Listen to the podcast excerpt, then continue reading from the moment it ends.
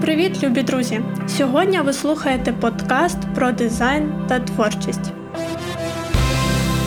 Створюй та шукай подкаст Ані Малихіної, який розширить ваші знання та світогляд. Якщо бажаєте отримувати більше корисного про дизайн, більше нових ідей.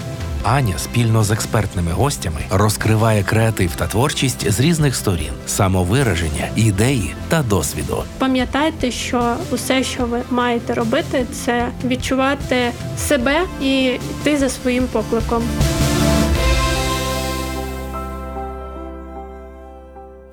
Друзі, вітаю всіх на останньому епізоді першого сезону подкасту про дизайн та творчість. На четвертому епізоді ми підіймали тему, чому Юля створила агенцію, а не пішла в інфобізнес. Сьогодні, навпаки, ми поговоримо про шлях від графічного дизайну до успішного тічера. І сьогодні наш гість це Алекс Кличко. Привіт, привіт. Я тебе вітаю. Привіт, Дякую, привіт. що дякую, що завітав е, в гості, якщо так можна сказати, в онлайн житті нашому. Дякую, що Е. запросила. Теж мені прям дуже це імпонує. Це клас, класно. клас. Клас. Я гадаю, що в тебе це класно має вийти сьогодні, тому що ти вже і уроки записував, і там інтерв'ю давав, тому і сторіси щодня ведеш взагалі. Я коли е, в своєму каналі питала, кого мені запросити, мені всі писали тебе. Що серйозно? Так. Я думаю, це Про- просто твоя ініціатива така мене запросити. Е, ну, моя то звичайно, але просто ще й люди. Тобто Мгм. вони, знаєш, е, писали твоє ім'я ну, разів 5-10 так Прикольно, точно. прикольно, слухай. Тому це, тебе всі знають і за це, тобою це всі мені слідкують. імпонує. Е, давай тоді ти трошки в двох словах розкажеш про себе для того, аби ми познайомили тих, хто з тебе ще не знає. Насправді, ну я просто не знаю, наскільки починати цю історію далеко, тому що ну. Я досить великий шлях прийшов. Мені, типу, зараз 30, майже вже 31 рік, тому казати Не виглядаєш. Я, я знаю, да, мені там буває так кажуть, що як тебе може бути досвід в дизайні там 9 років, якщо ти ну так не виглядаєш. Ось тому я не знаю, з чого почати. Почати з свого старту, тобто як я прийшов в дизайн, чи все-таки Ну, саме в дивись. блогі в блог про блог Е, розповісти. Давай тоді інакше. Е, Ти в своєму інтерв'ю казав, що шлях був від арт-директора в компанії. Від, від стажера, від стажера. від стажера, арт-директор. Потім ти на два роки їхав подорожувати, Да, і о, потім супер. був фріланс. Слухай, ти добре, потім ти був- добре вивчила мою історію, да. Ну я, я, я ж підготувалася, я ж не могла прийти непідготовлена. Да, да, саме так і було. Тому е, мені цікаво, по-перше, як ти потрапив в агенцію, е, як ти дійшов до арт-директора, і яка потім ще поговоримо про те, чому той період був важкий, що в ньому було такого, знаєш. Які були труднощі, угу. як ти з ними впорався, і чому два роки подорожей, а потім фріланс. Тому почнемо потрошку. Мгм. Я зрозумів, як я потрапив. Е, Це була досить така дивна історія. Я хотів е, тоді тільки з'являвся Android, і мені дуже імпонувала ця екосистема. Я розбирався, в мене був телефон, е, я там все встановлював. Я ну дуже фанатів від цього. Я такий думаю, куди мені піти працювати? Піду працювати консультантом в магазин. У нас велика така сеть була саме по місту. І я подавав резюме, вони не читали моє резюме, ну тому що я був тоді малий, мені щось було, може, років 19. Коротше, не хотіли мене брати. Е, ось і я у батька спитаю, питаю, може, ти знаєш власника, щоб вони хоча б може роздивились мою заявку. Він каже: О, мій знайомий знає. І він відправив мене до цього знайомого. Я приходжу, я завалююсь на дизайн студію, таку просто офігенну, все в маках стоїть. На той час це ну які там 12-й рік, 12-й рік, щоб була студія з маками, е, open space, це все. Ти такий, ну ти ти заходиш, і ти такий вау, це класно. І е, ну, я цю розповідаю йому історію, а він каже: А на що тобі той технопростір? Я ж знаю, що ти там трішки щось в фотошопі робиш. е, Сідай, будеш у нас стажером. Я такий: ну давай. Я Ого. прийшов, перший місяць працюю, і потім мені виплачують мою першу е, зарплату. Можна сказати, так як я тоді казав, за нічого я те, що не робив. Мені заплатили 100 доларів, і я такий. Офігеть, за що? Я ще підходжу до нього, кажу, за що ти мені заплатив? Ну як, ти ж вчився, пробував щось. Я тоді придбав е, перші навушники Marshall, зараз як я сижу в таких, е, але, але саму першу ще модель, я тоді пам'ятаю, що я витратив всі гроші, тобто всі, які заробив, всі 100 доларів, я витратив тоді на навушники. Ось і поступово я почав там вчитись. Е, ми е, працювали в основному з будівельними компаніями, тобто ми стартували дуже велику будівельну компанію в місті Хмельницькому. Е, це набережний квартал, галерея нерухомості, і вона розросталась по всій Україні. Тобто, ми будували по всій Україні. Просто У мене там є карта, я колись виставляв. Можливо, тільки в Криму ми не будували, але реально це було прям дуже дуже дуже масштабний проект. Е, з часом власники цієї студії почали самостійно теж займатися будівництвом, і їм потрібно було поставити якусь людину на. Можна так сказати, старшу людину, яка буде за цим слідкувати. Е, Я був не старшим дизайнером, тобто я не був дизайнером Ну, як там лід дизайн є, по-моєму, якщо не помиляюсь, зараз є.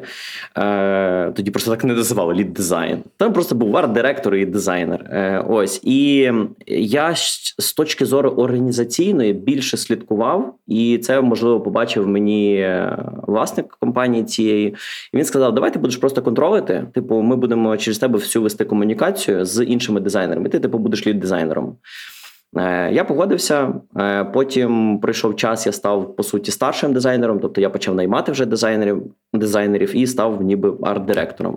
А з часом ця компанія, ну власники відійшли повністю в будівництво, і вони віддали е, компанію, ну якби долю компанії віддали uh для того, щоб я міг uh працювати. Ось потім ця вся історія мені надоїла. Я, я так скажу, вона не те, що мені надоїла, я таку, можна так сказати, звізду схопав, типу, о, я арт-директор, я майже власник компанії, можна взагалі нічого не робити, сидіти собі в костюмчики. І реально я так і робив десь півроку. Е, Ось. І в якийсь момент мені просто надоїло слухати людей. Е, В плані ми спіл... я спілкувався зі всіма, е, хто приходив до нас на офіс, в плані замовників, і мені надоїло саме це, коли я розповідаю, який буде класний бренд. Як ми його класно побудуємо, ми його будуємо, а потім власники його руйнують. Тобто вони не використовують так, як ми це уявляли, як ми це їм е, пропонували робити. Е, і в якийсь момент я задумався: а чому би не зробити собі бренд? І е, в якийсь момент просто ось так: ось так. Ми з дружиною. Давай відкриємо школу англійської мови. І мені так це сподобалося. Я такий думаю, о, я створю там повністю сам бренд, саме ідентику створю, mm-hmm. все повністю самостійно зроблю. Е, Я зробив. Ну, ми відкрили школу е, якраз в місті Хмельницькому. Е, Ось я повністю це все зробив, і я занурився в рекламу. Я почав вивчати, як рекламу робити. Ми тоді це виходить 17 рік. Ще тільки почали люди активно використовувати рекламу в Інстаграм, Фейсбук. Ми ввалили туди зразу ж бюджет в той, в той час, коли конкуренти зовсім цього не робили. І ну, я цим надихнувся дуже. Це мене прямо реально почало дуже надихати. І я зрозумів, що ну, типу, компанію я не хочу. Ну, типу, дизайн студію mm-hmm. я не хочу далі працювати з цим. Тим паче, що ну, треба розуміти, що я був в дизайн студії не один власник, нас було двоє. Е, Ну, скажімо так, двоє управляючих, і не все залежало від мене. І коли я ну, розумів, так, що мій да, я розумів, що мій партнер не тягне так, як я би хотів би це тягнути, я зрозумів, що я краще буду школу тягнути. Е, це угу. це стало мені більш цікавіше. І я запропонував ем, своєму партнеру розійтись. Типу, давай розійдемось, закриємо цю всю тему. Е, а ви повністю закрили, виходить, агенцію? Чи він продовжував працювати? Ні, ні, так е, трапило, що ми повністю закрили, тому що угу. власники цієї агенції, які були ну на початку, вони вже почали займатися будівництвом, і їх би якби ці гроші, які заробляли з дизайн студії, не дуже цікавили. А займатися вони цим вже не хотіли. Тому угу. е, ми їм позвонили, сказали, що ми закриваємо. Ну, типу, що ми розходимося. Вони сказали Окей.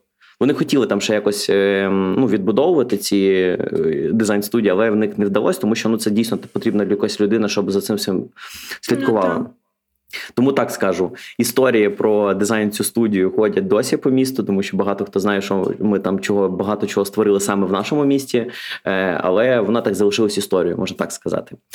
Е, Ось, ну а потім ми відкрили школу, і скоріше за все, із за того, що в цей момент був якийсь момент такого вигорання, плюс е, школа це не те місце, де ти там умовно сидиш, там потрібно працювати завжди руками. Це більше ти інвестував, запустив рекламу, і в принципі вона сама більш-менш працює. Ми з дружиною почали подорожувати. Тобто ми любимо там рюкзаки, палатки і все інше. Тому клас, ми, наприклад, клас. відправились там в Норвегію автостопом. Ми по Кіпру пішком прийшлися. Тому ну. Це були саме подорожі. Я не кажу, що це було так, що ми там поїхали півроку, не поверталися в Україну. Це було так: ми виїхали, місяць подорожували, знов сидимо, працюємо. Е, в цей же момент в мене були на фрилансі замовники, старі якраз цієї студії. Тобто, куди вони Мгм. пішли, вони пішли до мене. Там вже так не було дуже багато замовників, але я з ними працював. Один з таких крупних замовників, які до сьогоднішнього дня є, це CBS Holding. Е, Це велика компанія, яку в принципі я створював з нуля. Я маю на увазі, що весь бренд, який в них зараз є, тобто під весь холдинг, то це я робив. Як ці відчуття? Як оце відчуття, коли ти тоді ще там в 2015, 14, 16 це починав, і, і досі воно існує, і досі ти з цим працюєш. Якось ці насправді, такі. насправді, от мінус, я, я з часом зрозумів, який мінус е, роботи з забудовниками. Те, що їх проекти не існують дуже довго. Вони умовно відбудували будинок там і все там. Мгм. Відбува... Відбудували там шість будинків, кинули людей на гроші і все, і типу зникли. І ти такий думаєш, блін, ця компанія Головне зникла. кинули людей. І ось, наприклад, була велика компанія, там набережний квартал, все. Потім якісь моменти почали ненавидіти. І ти такий.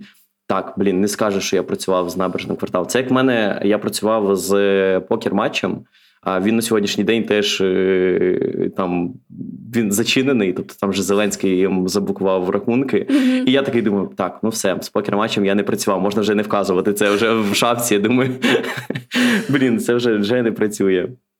Тому що, ну і коротше, з забудовниками така проблема. Це єдиний, мабуть, забудовник, це CBS Holding, який дійсно залишився і переріс в щось велике. І я я в деякі моменти жалію, тому що умовно я їм зробив бренди за 800 доларів, е, а вони в холдинг переросли. І ну, ми я цей продукт з ними далі створював. І я такий думаю, блін, якщо б я знав, що це буде холдинг, я можливо там би назвав би 2000 доларів за брендинг. Ось це єдине, що Ну, таке я жалію. Ну, отримав досвід, це класно. Це да, це да.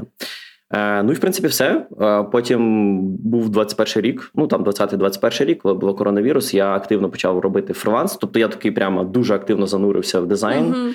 Е, а, до речі, забувся розповісти, що коли ми подорожували з дружиною, я завів блог. Відеоблог, де знімав наші подорожі. Це якраз той момент, коли там Птушкін починав.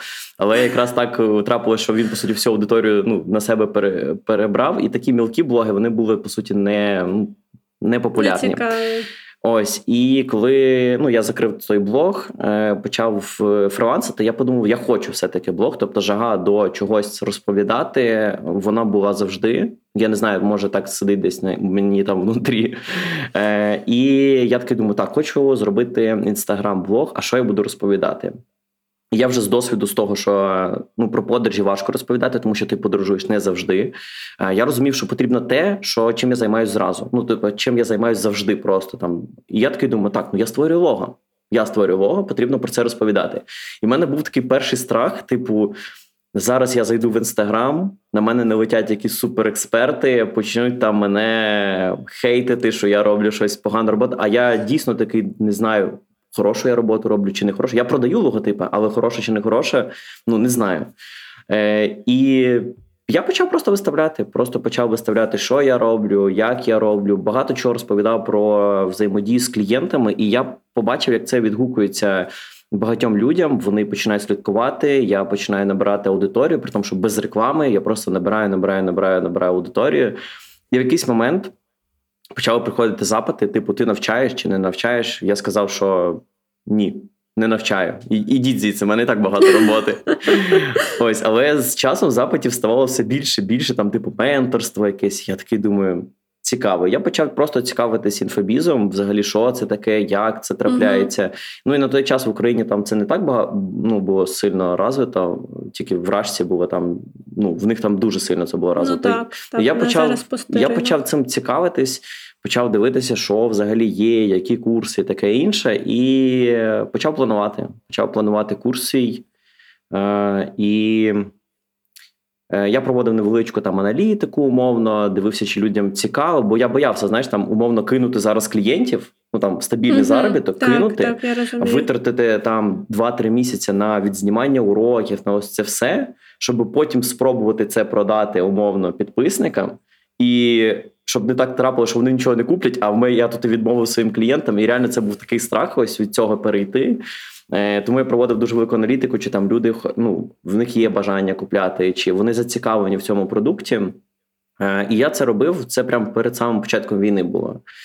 Так, я пам'ятаю, я була на тебе ага, підписана весь той час. Так, Ось, так, І так. я пам'ятаю, це буквально за два тижні до Е, повномасштабної війни е, я поїхав в Туреччину. Ми якраз відпочивали з дружиною, так по місту е, гуляли. І я якраз запустив тоді продаж, типу, о, анонс, там все, ребята, дивіться, я продаю курс. І я таки подумав, о, прикольно, окей, якраз приїду, там люди не збираються, я з ними зв'яжусь, і ну, ми там вже обговоримо це все. І ми повертаємося, тут починається війна, і ну все. Потім це все. Каламбур. Коротше, да, каламбур, однозначно. Ну, це така історія, я не знаю, може було комусь нудно слухати. Ні, чому цікаво? Ми ми ще повернемось до твого першого запуску і останнього, тому що е, досвід різний, і я я знаю, ти там останні запуски вже робив на хороші цифри, і це класно. Тому, угу. якби. Але е, ти сказав, що ти вивчав фотошоп ще до того, як е, потрапив в агенцію взагалі. Що тебе спонукало вивчати фотошоп в той час, і якась чи була в тебе, в тебе творча жилка там в дитинстві, школи художні чи щось mm. подібне? Хороше питання. Е, Насправді в школі я нічого не малював, не в садіку, там ніде не mm-hmm. нічого не створював. Але коли з'явився комп'ютер вдома, то я завжди любив Paint. Хоч зараз це смішно звучить, типу Paint, ха-ха-ха, що там можна робити, але як для дитини це дуже класний був розвиток. Потім, пам'ятаю, батько мені встановив якийсь додаток, типу, що можна було 3D-шки різні мутити. Там можна було робити типу пейзажі, якісь люди. Я вже не пам'ятаю, як воно там точно цей додаток називається. Ось, а потім, коли почав з'являтися взагалі інтернет, зараз можливо для слухачів, для наших такий інтернет з'являтись. Що це? Як Ти це з якого віку? Як це з'являтися інтернет? Ну насправді дійсно почав з'являтися інтернет, при тому, що він ще був е, інтернет, коли ти закидаєш туди типу гроші, і в тебе такий трекер стоїть, і ти запускаєш пуск на ага, навіть ти цього не знаєш, да? Типу, У мене зараз очі на лоб повилазять. Щоб ти зрозуміла, типу, ти не міг вийти. Ну, не те, що не міг. В тебе не було виходу в інтернету нон-стопом. Ти, типу, закидаєш ага. там 10 гривень, я пам'ятаю. Е, і якщо ти хочеш вийти, щоб в браузері в тебе з'явився інтернет, ти запускаєш такий типу плеєр, ну трекер, натискаєш пуск, і в тебе починають гроші звідти капати, а інтернет включатись. І ти в цей момент щось можеш робити. Я пам'ятаю, батько закидав десь 10 чи 15 гривень на місяць, і я намагався влізти в цей бюджет. Але треба розуміти, що тоді не було ж Ютуб, тільки почав з'являтися, тобто про якісь там відео перегляд не потрібно було. А, Я не пам'ятаю, як я натрапив на був такий форум з уроками по фотошопу. Я думаю, що старічки зараз це згадають. Я не пам'ятаю, як він точно називається, де прямо детально було там зробити якийсь ефект на текст, і там було детально по шагам, як це все зробити. Ось я просто просто це робив. Просто фотошоп uh-huh. класно, я намагався зробити. Ось, а потім. Коли ж не було інтернету, де люди спілкувалися, де люди комунікували, це були е, не соціальні мережі, а просто сітка. В місті була сітка, були чати, і в цих чатах люди спілкувались. Я бачу, для тебе да, розповідаю щось нове. Мені дуже цікаво. Ну, скільки мені там років було в 2010-му? Вісім? Ну, Для да. мене це взагалі було щось незрозуміле. Ну, типу, я ну, навіть не знала про існування чогось потайного. Тоді була сітка, ти, типу, сидиш там чати, форуми свої, ось, і люди заходили, умовно, великий чат, куди люди заходять, там 100-150 людей заходять, просто спілкуються. Просто така каша спілкування, хтось там знайомиться, там на побаченнях ходять, там домовляються. Тобто там це така дуже класна двіжуха тоді була. Е, і на форумі були там різні е, теми, можна було створювати. Я якось створив тему, типу е, там створення аватарок.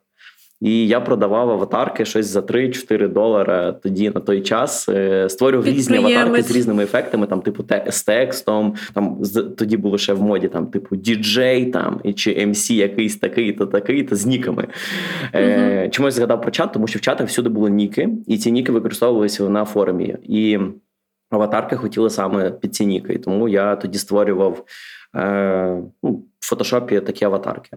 А потім я вже не пам'ятаю як. Ем, а, е, З'явилось в інтернеті були різні конструктори для е, того, щоб створювати сайти. Може, теж хто пам'ятає, був у КОС такий сайт.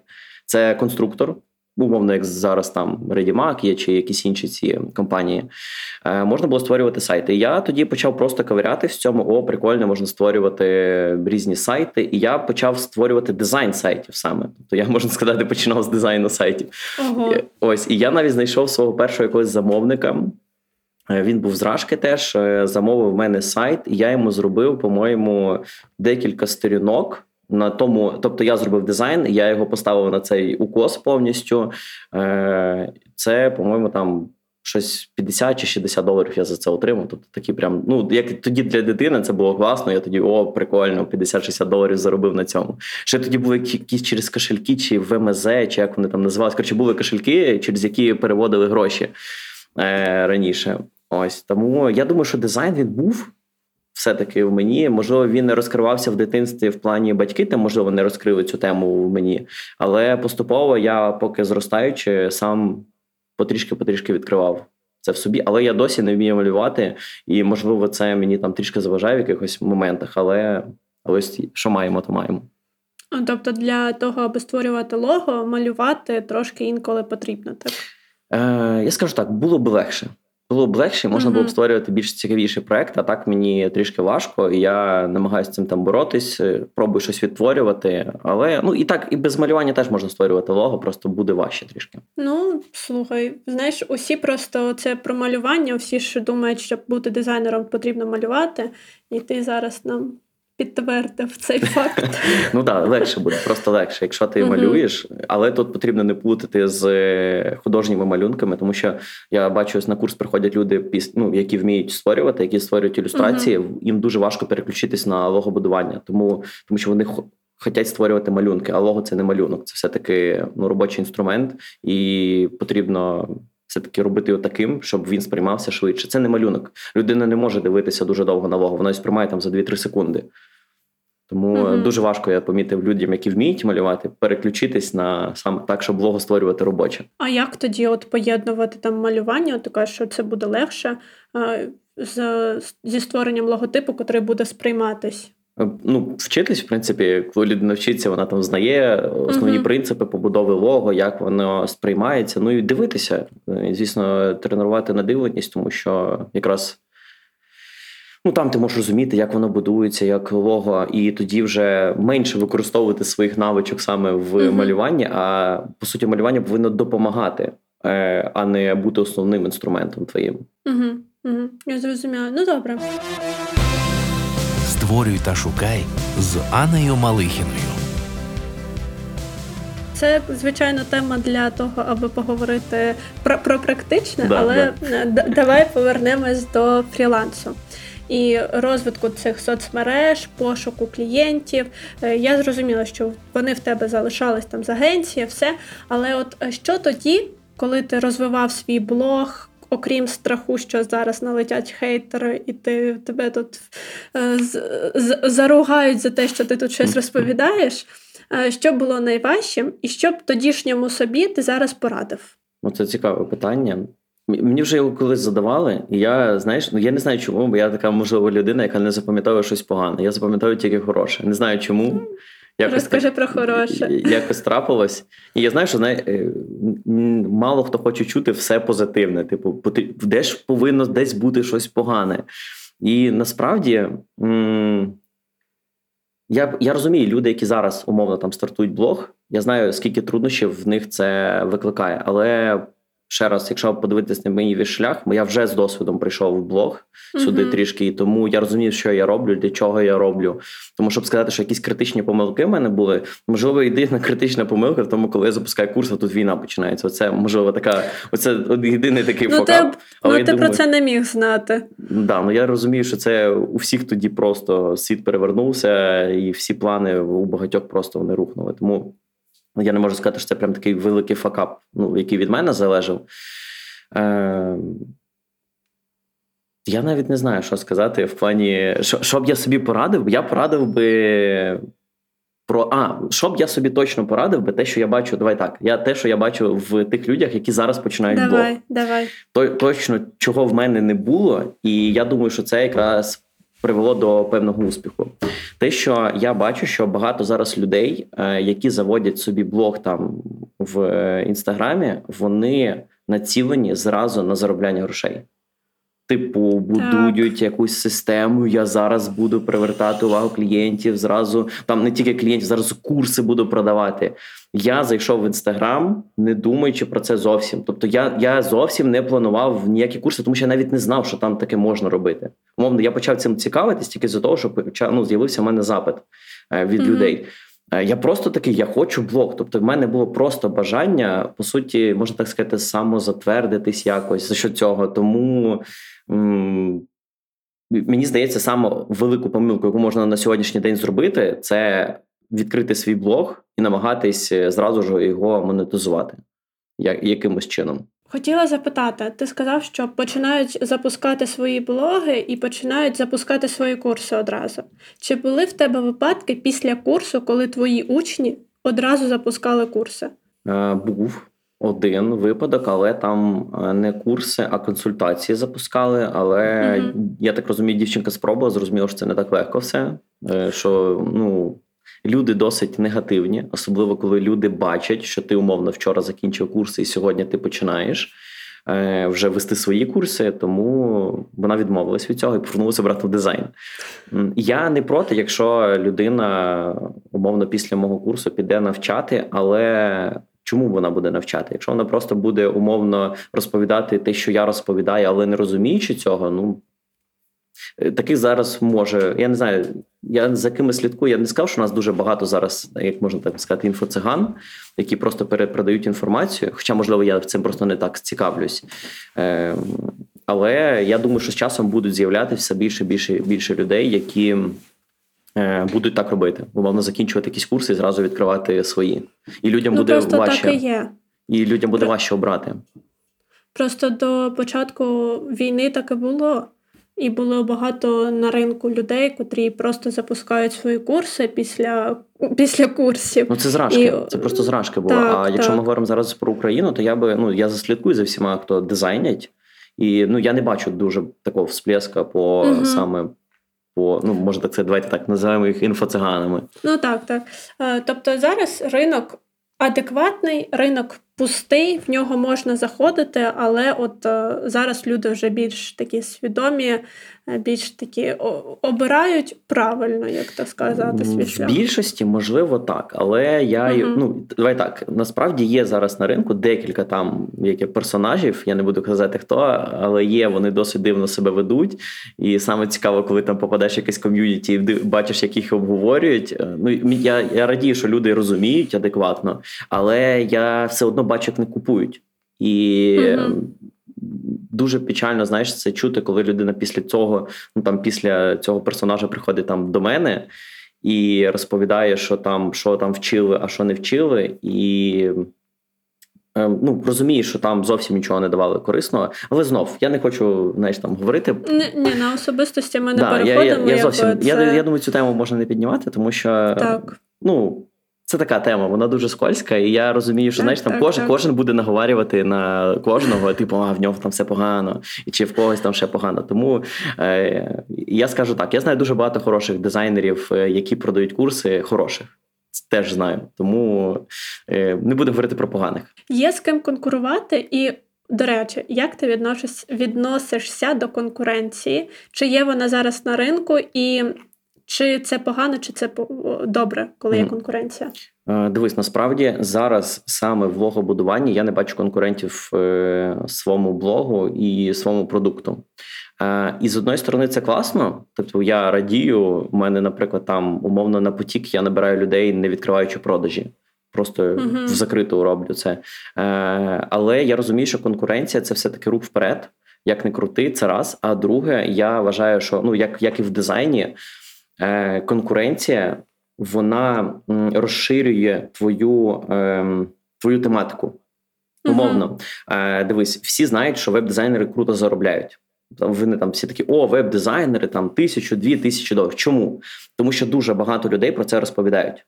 Про лого Знають, що що ті, хто створюють логотипи, заробляють 800 гривень з одного логотипу. Чому це так трапляється? Тому що мало людей про це розповідають. Тому умовно, mm-hmm. чим буде більше конкурентів з'являтися ну там в моїй ніші, скажімо так, тим популярніше ця тематика буде ставати, тим більше людей будуть цікавитись тим, ну цим саме і вони будуть обирати продукти, ну схожі, наприклад, на мій. Тому ну на сьогоднішній день я бачу декілька е- блогерів, які планують робити. Е- подібний продукт, як в мене. Е, але прям щоб сказати, що такої якоїсь дикої конкуренції, ну я не бачу тут на сьогоднішній день. А для початківців, наприклад, чи ну от, наприклад, ти випускаєш поток, там ще хтось випускає потік, і виходить, що ці дві кучі людей збираються, і чи є між ними оця величезна конкуренція, чи все ж таки mm зараз їм легше стартанути? Е, насправді завжди говорять про конкуренцію, але статистика така, що, по-перше, люди навчаються для того, щоб просто якось самовпевнитись. Типу, о, я вивчу більше, так. мені стане легше якось. Легше не стає людям, і вони закидуються, вони йдуть далі. Вони йдуть там, вчать веб-дизайн, вони вчать креативи. Тобто люди не е, зупиняються на одній тематиці. Вони думають, що чим більше вони грошей вкладуть, типу, тим швидше вони їх зароблять. Насправді це так не працює, тому що потрібно все відпрацьовувати. Умовно, навіть закінчивши мій курс, я завжди кажу студентам, що півроку півроку це мінімум, де що вам потрібно відпрацювати для того, щоб дійсно досягти результату, щоб взагалі спробувати цей ринок, зрозуміти, подобається вам, чи він а вам не подобається, і потім вже йти на якісь наступні курси для того, щоб підвищувати кваліфікацію чи змінювати цю тематику. Е, І насправді статистика не дуже Е, яскрава в плані, ну просто ти кажеш про конкуренцію, умовно там хтось випустив 50 людей, хтось uh-huh, ще випустив uh-huh. 50 людей. У нас є кубка з там через два місяці. У нас є кубка з 100 людей, яка залітає на ринок фрилансу. Е, Насправді статистика така, що залітає звідти 15-20% тільки з цієї кубки, тобто умовно там 20 е, від ну там 20 людей, якщо ми говоримо про сотку, uh-huh, які залітають, і які вже там умовно через місяць-два із них ще 50% відвалюють звільняються, залишається 10 людей. А ще через півроку ми побачимо тільки одного-двох дизайнерів, які залишаться дійсно тут. Тому, е, коли мені говорять про конкуренцію, я завжди кажу таку штуку: зайдіть е, в інстаграм. Найдіть хоча б одного дизайнера крутого, який не працює там в студії, типу Банди, Федорєва uh-huh, uh-huh. Е- і ще й других студій, а просто він фрилансер, він веде круто блог і він приводить клієнтів через інстаграм. Найдіть мені, щоб в нього було хоча б там ну там 10-15 тисяч підписників. Не знайдете. Тому що ця ніша вона відкрита. Тобто, умовно, на сьогоднішній день будь-який дизайнер може почати вести блог, якщо він буде його вести там півроку, рік. Я впевнений, що він зросте і буде лідером ринку просто саме про продажу логотипів. І ці я ж кажу, ця ніша не зайнята. І ось це що говорить про конкуренцію. Тобто ілюзія цієї конкуренції в нас створюється, але по факту залишається одна-дві людини, котрі дійсно вистрілюють і рухаються. Ну це да, ну просто ще дивись. Е, багато хто е, з дизайнерів ідуть по старим шляхам. Старий шлях це йти на біржу. Типу, йти на біржу, uh-huh, якийсь там фриланс хант чи ще якісь біржі, я просто не пам'ятаю, як вони називаються, наші українські. Е, Іти туди і намагатись там працювати. Потрібно розуміти, що замовник, коли приходить на біржу, він шукає просто мишку, як я кажу, дизайнера мишку, який виконає просто його задачу. Зараз люди готові йти до людей.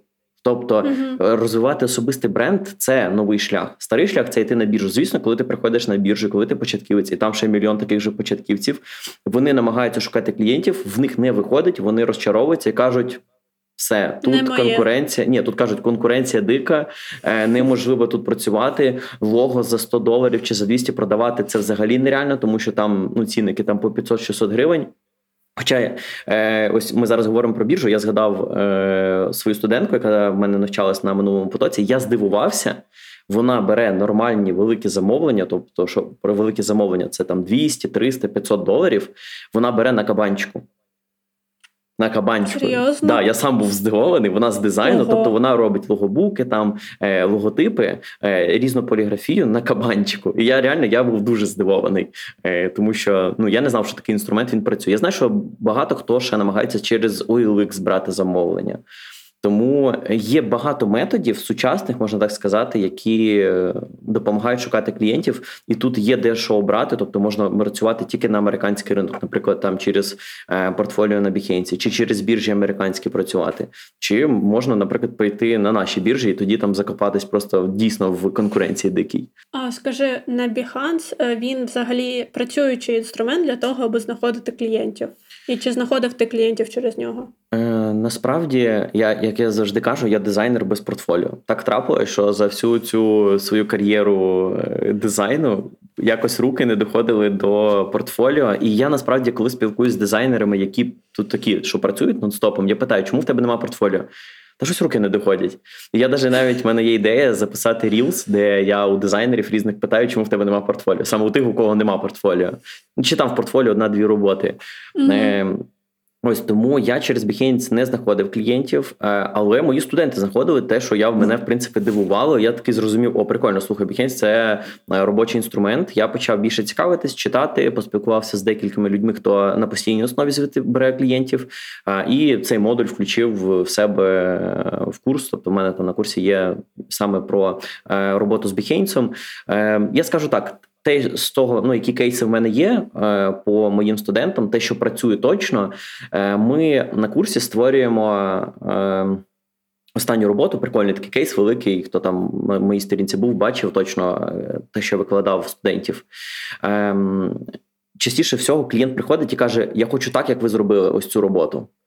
І в мене були хлопці, які створювали. Ну на курсі маю на увазі, були хлопці, які створювали е, логотипи в стилі ну такому мінімалістичному, абстрактному. І до них приходили клієнти. Ми якраз створювали лого для сонячних панелей. І до них приходили клієнти і казали: Ми хочемо, у нас теж сонячні панелі. Ми хочемо такий же подібний лого, щоб ви нам зробили. Е, і там чеки починалися від 500 доларів. І оце було прикольно. Тобто людина умовно зразу закінчила курс, і в неї пішов замовник, і вона просто створила. Я не можу сказати, що там суперкрутий якийсь логотип. Вона створила але ну, клієнт задоволений, все, і це працююча компанія, існуюча, і це дуже класно. Mm-hmm. Тобто, у мене були саме такі кейси, коли е, до студентів приходили клієнти і просили те, що ми робили з ними на курсі. А на курсі ви ж робите просто як е, кейс на нереально, тему? Да, да, да. У нас uh нереальна компанія виходить, е, тому ну, я тут здивований. Це мене прям реально здивувало, але ну і приємно, скажімо так, тому що запит саме на це означає, що ми робимо трендові презентації, трендові проекти. Ну так, і означає, що класно ти класно навчаєш Настя. Ну так, дякую. Подкаст Створюй та шукай. Давай повертатись до твого першого запуску. І як взагалі це все відбувалось? Ти початок війни, е, люди в предзаписі, е, хаос, паніка, що робити, взагалі кому той дизайн треба, коли ти запустив свій перший потік. І як це відбувалось? Е, ну, перше, я почав запускати перед е, війною. Саме цікаве, що я розумів, що людей навчати логобудування дуже важко, якщо в них немає досвіду в графічному дизайні. А на той mm-hmm. момент е, на мене дуже було багато підписаних саме початківців, тобто людей, можливо, навіть не зв'язані з тематикою графічного дизайну. Я розумів, що почати про лого розповідати їм це важко. Це, типу, ну ніколи ми не зробимо там, умовно, за місяць якийсь результат.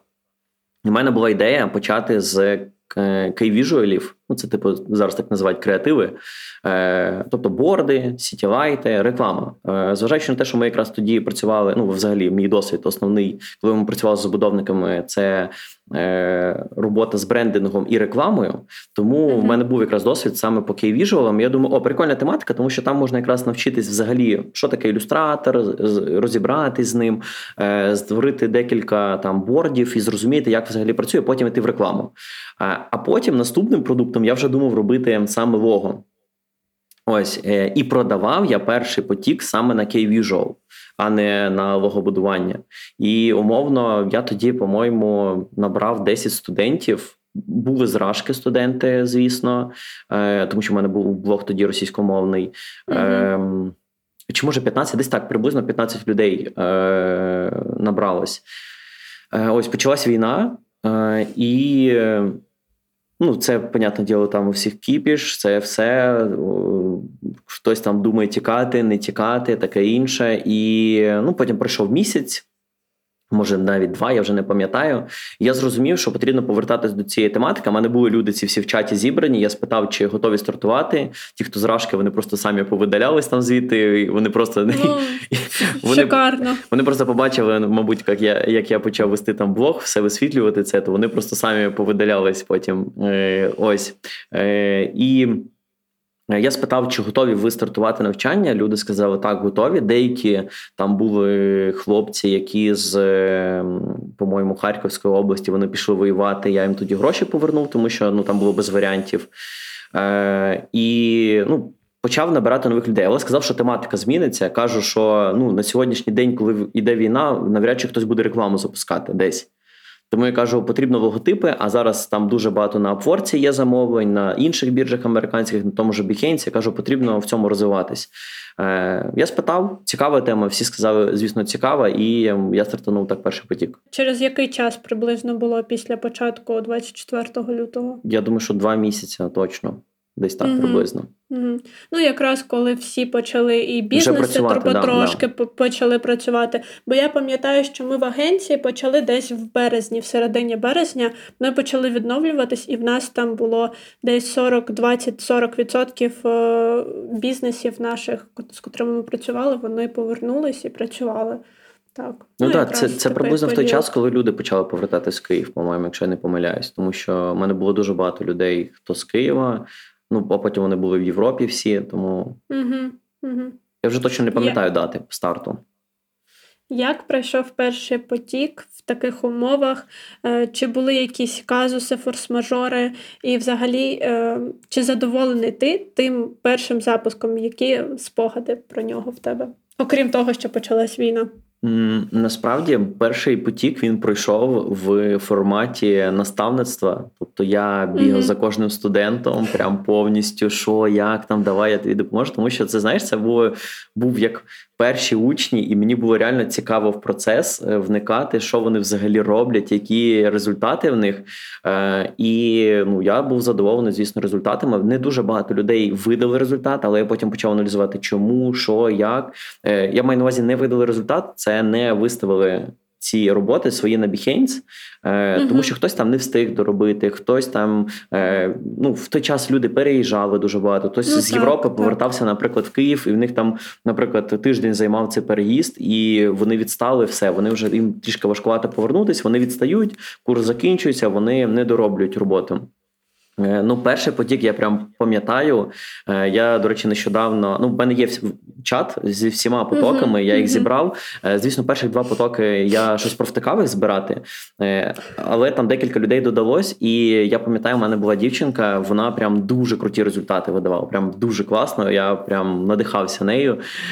Я їй пишу, говорю: привіт, там як тебе справи? Взагалі, ти там в дизайні ще чи ні? А вона каже, пішла в ЗСУ. Як, а вона така, типу, дівчинка-дівчинка, така, ну я б не сказав точно. Я кажу, я тобі не вірю, що ти в ЗИКС. Вона присилає мені фотку, де вона на стрільбищі стоїть в формі з автоматом. Я просто, якщо чесно, був в шоці. І я думаю, ну я їй кажу, як так, що ти от змінила цю тематику? Вона каже, що трішки вигоріла і вирішила повністю змінити вектор, якось так повністю змінитися і вирішила піти в ЗСУ. Ну. Чесно, я, я, вона дуже всіх надихнула, тому що ну, вона в чаті написала, там всі були дуже здивовані нею. Вау. Мене аж мурашки по шкірі, якщо чесно, пішли. Е, Повір, коли я побачив її фотографії, коли ну щоб ти розумів, це така дівчинка з рожевим волоссям. Вона така, Мгм. типу, така трішки панк. І тому це так, це реально дуже. Ну, цей типу ЗСУ, і вона ну це точно не, не поєднує, Ну, е, та, можна, можна так- поєднати. І так кардинально, ну там я розумію, от я зараз пішла з дизайну, так я пішла там в створення контенту, тобто щось суміжне, якби там створення, створення чогось. А тут прям кардинально інша сфера, і взагалі в таких е, реаліях ну це повага, це величезна повага Це в да, неї, да. І сміливість в неї прям це, це, це 100%, я ж кажу, вона дуже всіх здивувала в чаті. Ну, а так загалом, то е, я бачу, як ті студенти, які починали там умовно, ну, з першого потоку точно працює. Ну, перший потік в мене був маленький, там 20 людей було всього. Е, працює, ну, 5 людей точно працює. Тобто вони на постійній основі. А, Я знаю там декілька хлопців, е, хто тікав, хто був е, з тих областей, де, по-моєму, вони зараз не не підконтрольні нам. Е, Один хлопець в Норвегії, е, там є в Польщі, і вони працюють саме. Я знаю, що вони в студіях працюють. В закордонних. Да, да. Ну як закордонних? Я б не назвав би це українсько-закордонні студії. А, Ось так, ось так я би їх назвав би. То вони працюють саме по ну, в лого і в угу. ну, взагалі в графічному дизайні саме. А як ти взагалі ставишся до того, що люди йдуть в агенцію, чи а не на фриланс? І що б ти радив там початківцям? Чи класно піти в агенцію на початку?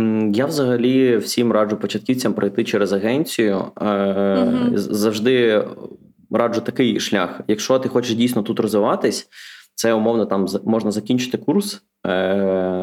Е, і я би пішов би в поліграфію попрацювати, хоча б декілька місяців, mm-hmm, просто так. щоб набратись максимально досвіду, щоб зробити куча, як я кажу, гівна, і потім вже зрозуміти, як воно все працює. А потім вже намагатися іти, можливо, в студію, але в таку студію, куди ти зайдеш. І ти будеш розуміти, що це твоє, це цікаво. Що uh директор цієї компанії він зацікавлений, що він створює, і ти в цьому процесі не будеш один. Е, суд тільки в таку студію. Тому що я попав в таку студію. Я потрапив в студію, де директор він створював, він був дизайн, він досі дизайнер, і це завжди надихало. Типу, коли ти створив щось, тебе щось не вийшло, він такий, ай, дай, відійди, зараз я це створю. Е, Іди додому, е, ти йдеш, він сидить до двох часов ночі, ти приходиш зранку, типу, на роботу і бачиш, а він вже сидить на роботі. Типу, він звідти не, не виходив. Ти приходиш, ти, ти приходиш, і він вже там дороблює твій дизайн, і ти дивишся такий, вау, це прикольно. Тому м- я за те, тільки що за ну. Знов е, тільки кажу свого досвіду, тому я би пішов би в таку крафтову студію, де там умовно є власник, є в нього 4-5 дизайнерів, і mm-hmm. він ось цьому вариться, і там, де теплі ось ці відносини саме. Ну так, так, бо є дизайнери на ринку, хто каже, що лише фріланс, і да. все, все. Більше немає ніяких шляхів, але фріланс також не для кожного. Створення блогів і оця вся історія це також не не кожному взагалі подобається і під силу. Ну це важко, трішки важко. Створюй та шукай на радіо Сковорода. Скажи, будь ласка, а от ну вже виходить десь 4 роки, ти ведеш свій блог? Ні, чому 4? Два. Два? Ну добре, два роки. Е, чи тобі так само важко, чи вже сторіси це для тебе така історія, що ой, зараз зроблю за 5 хвилин mm і погнали? Насправді я. Якщо ми будемо говорити про раніше, коли я починав вести блог, чому я кажу, що не починайте вести блог з е, думкою про те, що зараз я буду бабки заробляти mm тут. Ось так. я просто вів інтуїтивно. Типу, хотів, розповів хотів, показав. Е, Ось, а зараз вже ну на даний момент. Е, я проходив навчання саме по веденню блогу, по по монетизації блогу. Е, Я почав мислити більше як е, що потрібно казати, що потрібно показувати. Ну не з точки зору, типу, я там спеціально щось показую, а як показати це так, щоб людям було цікаво. Більше знаєш, як ну цю тематику сторітелінг, тому що mm вона так. дійсно вона залучає людей, тому що. Ем, Умовно показати е, привіт. Я там починаю ранок з кави, і е, я зараз створюю там логотип. Ну люди і так працюють, і коли вони дивляться твій блог, їм це не цікаво. Коли ти починаєш розповідати про щось, про процес, наприклад, чи про якісь свої проблеми, це дуже зацікавить людей. Тобто такі mm-hmm. о, слухай, в нього якісь проблеми, не все так, так ідеально. Так. Це це таки цікаво. Це не означає, що я придумую проблеми з там з повітря, але є моменти, коли можливо я більше тягну цю резину, умовно, коли можна було б розповісти про цю проблему. Хоча да, я міг би просто прийти і сказати, слухайте, блін, там коротше клієнт не затвердив мілога, ось капець. А я починаю це більше з якоїсь, я ж кажу, ну це вже із-за того, що да, більше до сторітелінгу. Але е, я бачу, що це приносить результат, це підвищує охоплення. Наприклад, більше людей дивляться. Е, Звісно, мене, як, наприклад, там блогера, це не дуже влаштовує, тому що ну результати, які в мене є. Тому що я, я насправді досі вважаю, що я дуже погано веду інстаграм, тому що Ти? да. Так, добре. Я поясню, Зараз чому. всі всі вийшли з чату просто. Я я поясню, чому, тому що насправді, якщо зараз мене слухають мої читачі, я дуже мені не вистачає вашого фідбеку. Типу, знаєш, мені здається, що я ніби розповідаю якось, ну, в стінку розповідаю щось, ага. і типу там, да, там сердечки якісь приходять, але якихось думок, ось цього мені так не вистачає. І мені здається, що я веду неправильно блог, типу, з точки зору, що я, я не залучаю дуже людей. Розумію. Я тобі я тебе дуже розумію. В мене е, коротше, я себе відчуваю ютубером. Я в своєму каналі yeah. постійно нагадую: типу, 20 вподобайок і виходить новий пост. Люди, де ваші вподобайки? Там я там для вас щось готую. А вони просто такі, типу, почитали, отримали користь і пішли. Тобто фідбеку дійсно не вистачає, не вистачає всі, особливо коли там знаєш, думки якісь власні викладаєш. І тут хочеться комунікації з людиною, хочеться, аби вони якби тебе ж ну, будувалося це ком'юніті так з тобою, а а, люди мовчать. Ну да, ну тут я я ж кажу, я засмучує. тут бачу свою помилку. Тобто мені здається, що я неправильно якось веду блог, саме тому, що ну, люди не комуні... ну, комунікують, просто не в такому об'ємі, як можливо uh-huh. я там очікував. Uh-huh. Коли я піднімаю якісь такі теми, в мене буває, знаєш, так скажімо так, якщо ми будемо там візьмемо місяць ведення сторіс в раз в місяць може вистрілити так, що там це задіне так людей, що вони там почнуть щось uh-huh. писати, свої думки. Там так, це про мене. О, слухайте, таку класну тему підняв. Так, але в більшості випадків всі просто там. Пішли по лайкам. Ну, у мене, наприклад, там з лайками цього проблем зовсім нема. Люди реагують, але саме якоїсь думок дійсно не вистачає. Послухати, mm-hmm. можливо, були там певні там моменти, коли знаєш там. Ще на початку війни в кожного різні думки, хтось там за це, хтось за це. У мене ще був певний момент. Я дуже довго не переходив на українську. Був у мене такий бар'єр, скажімо так, в голові. Mm-hmm. Я знав, що це в мене проблеми. Я теж висловлював свої різні думки, і ну тоді ми дуже багато спілкувались. Це було прикольно. Те, що я змінював свою думку під впливом, наприклад, чиєїсь чи чихось слів. Тобто я почитав і такий думаю, так, все таки тут був неправий. Да.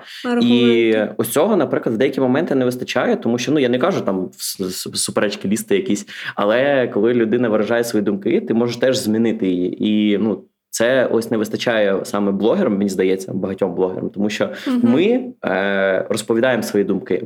Люди, які нас слухають, вони змінюють себе, тому що вони такі. Слухай, він правильно говорить. Скоріше за все, я так і буду робити. А ось обратного конекту, типу, не не вистачає. Так, має бути якийсь взаємообмін це, цими енергіями, синергія, оця да, вся да. історія. Так. Добре, ми так відходимо від теми запусків постійно. Але це прикольно, мені цікаво тебе слухати. У тебе е, дуже класний досвід. Е, останні запуски це скільки в тебе вже їх було сумарно? Е, зараз я шостий потік набираю. Шостий потік. Що змінилось в твоєму в твоїй підсвідомості е, з першого до шостого потоку, і як ти зараз відносишся до цього навчання? Чи так само бігаєш за учнями, чи вже ні? Що змінилося? Це те, що я зрозумів, що потрібно продавати не е, процес, а результат. Ось mm-hmm. тому зараз дуже над останніми потоками працюю саме над результатом, е, що я маю на увазі. Тобто, коли я створював е, курс, мені було важливо саме чим курс наповнений, що там є, які теми. Тобто, ось це саме. Mm-hmm. Е, І я не чому я кажу, що не з першого потоку дуже мало людей, які працюють, тому що умовно я їм не дав ось цього, що де працювати, як працювати, запустити mm-hmm. їх, скажімо так. Тому що багато людей вони після курсу, типу, такі о, фух, курс прийшов дайте хоча б там 2-3 тижні відпочину, потім повернуся. І насправді люди не повертаються зовсім. Типу вони відпочивають mm-hmm. і потім ведуть них там свої нові проблеми, якийсь новий реклама нового курсу ще висвітлилась, і людина пішла по кругу. Ось тому. Е, зараз над останніми потоками я дуже працюю саме над фінальним результатом. Е, наприклад, я ввів таку прикольну штуку, що в мене на ну ми 8 тижнів навчання на 9 тижні, коли в нас екзамен, в нас е, всі з реальним клієнтом працюють. Тобто відпрацьовують ті інструменти, які вони отримали на курсі, вони можуть відпрацювати і подивитися, як це все працює. Mm-hmm. По-друге, я вів дуже багато тем саме з комунікацією з клієнтом, тобто як продавати клієнту так, щоб було менше правок, щоб ну, краще вести діалог з клієнтом.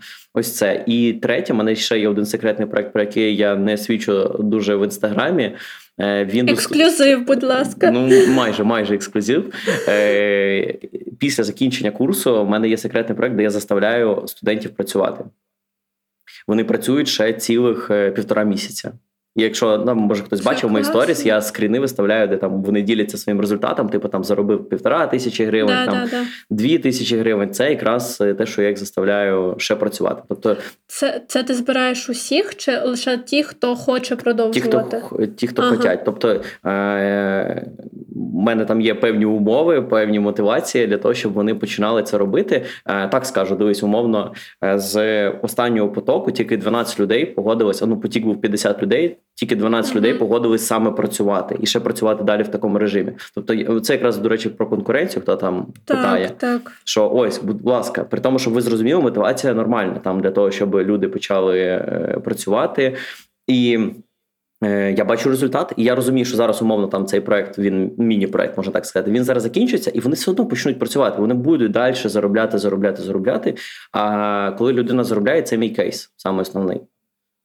Тому що... Це класно. Тобто, ти робиш так, аби, по-перше, людина не злилась одразу. По-друге, ти допомагаєш. І по-третє, людина розуміє, як заробляти кошти. Тобто, і коли вона виходить на ринок, вона вже і не гониться за тим, щоб лише заробляти, тобто в неї вже є якісь інші пріоритети, але й вона розуміє, як це заробляти, і їй спокійніше, вона за це не переживає.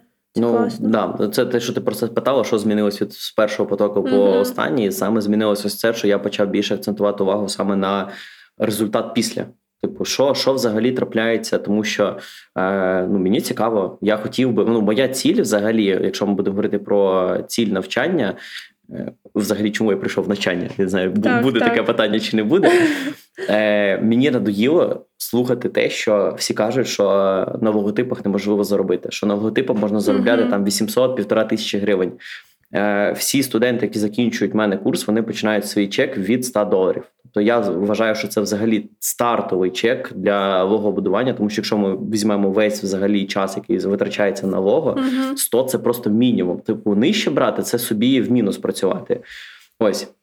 Чому я саме акцентую на цьому увагу? Тому що е, умовно, коли на ринку з'являться купа людей, які будуть робити свою роботу за 100, я зможу свій чек ще більше підняти. І умовно, любі спеціалісти зможуть ще піднімати свій чек. Тому моя задача підняти середній чек на ринку ще більше.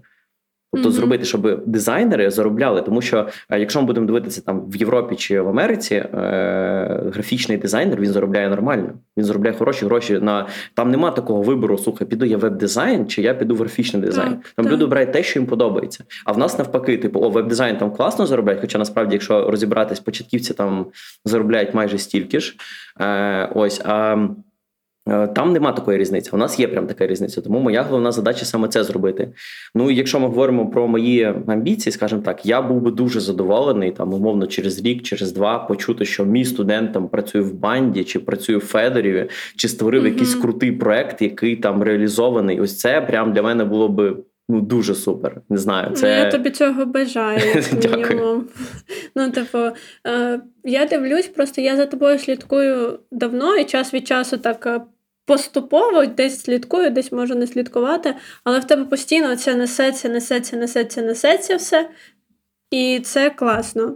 Коли ти вкладаєшся, я впевнена, що результати не змусять себе чекати. Насправді, ось це насправді мені не подобається, що ти бачиш це, тому що я так розумію, що всі всі, всі мої глядачі теж це це саме бачать. Ну і насправді це такий стан він і є. Ем, Ну він є те, що коли я почав навчати, я насправді ну дуже зайнятий. Типу, якщо ми будемо порівнювати, коли я був на фрилансі, просто працював. У мене було більше вільного часу, скажімо так.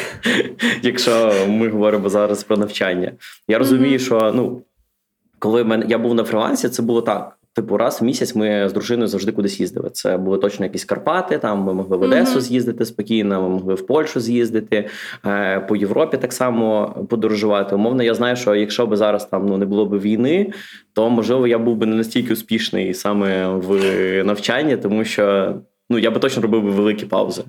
Просто скажімо ну, так, так, війна зараз спонукає потрібно. працювати просто більше і все. Угу.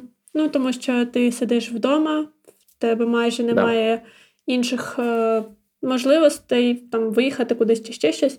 І тому, якби так, працюємо. Працюємо на благо себе, країни. Це, це, це точно, це точно. Створюй та шукай подкаст про дизайн та творчість. Знаєш, знаєш, я тебе не хочу довго мучити питаннями, хоча дуже цікаво з тобою спілкуватись, і, блін, ну, я розумію, що можна ще багато чого запитати, але не хочеться мучити. Єдине, що хочу запитати, творчість і самовираження. Що для тебе воно таке, і як ти знайшов себе через ось цю творчість? Що вона тобі дала? Насправді, е, я чомусь, коли був ну, поменше віком, десь мені там було там, типу, 24-25, я коли там ну, у нас був на студії дизайнер, який там, по-моєму, на той час там 13 14 років був в дизайні. Е, Ну, Він таки старша людина була. Взагалі, я за ці цифри мовчу. Ось і я тоді ну, слухав його, і я такий думаю: блін, ну як це так працювати в одній сфері стільки років? Це нереально. Mm-hmm. А вже сам умовно ну, на сьогоднішній день у мене 9 років. Як я, ну, якщо ми будемо. Е, рахувати саме з дати, коли я пішов в студію працювати. Не тоді, коли mm-hmm. я там фотошопом почав цікавитись, тому що можна ще це прорахувати. Я просто знаю, там дуже зараз багато блогерів, там знаєш, їм по 19-20 років. Я вже 7 років в дизайні. Ну, типу, в 12 я відкрив фотошоп для себе перший раз. Я вже 7 ну, років так. в дизайні. Ось, ну якщо так рахувати, то можна там мені теж дуже багато років прорахувати. Але якщо ми будемо говорити суто в роботі, у мене 9 років, і я не відчуваю, щоб я ну, щоб я ну, за цей період весь я не відчуваю, щоб я сказав би, що точно не хочу цим, цим займатися. Тобто нема в мене такого, що я навпаки зараз ось навчанням, воно мене дуже забирає в мене час над роботою з клієнтами. Тобто, моя, mm-hmm. якщо ми так подивимося на ідеальну мрію, це так, щоб курс окремо працював, а я працював з клієнтами. Тому що я хочу створювати. Я не знаю чому, але оцей потяг до саме створення чогось якогось е, там бренду. Який потім реалізується, ти потім його бачиш. Я дуже би хотів би, прям не знаю. Е, хочеться в це повернутися. Зараз, звісно, я беру замовлення, але більше я віддаю своїм студентам. Але хочеться повернутися, але я розумію, що це, мабуть, нереально, тому що курс забирає дуже багато часу. Просто дуже дуже.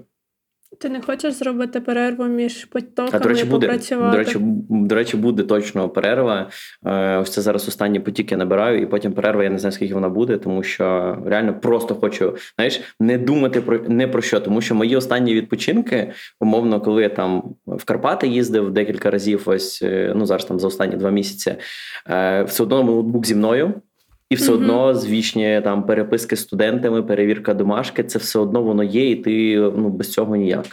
І я хочу просто, щоб був місяць, умовно, щоб я не думав ні про ні якого про ні, ні, ні про одного студента. Просто я не думав. Тому що частіше е, воно я не знаю чому, але люба, ну так просто я такий по можливо.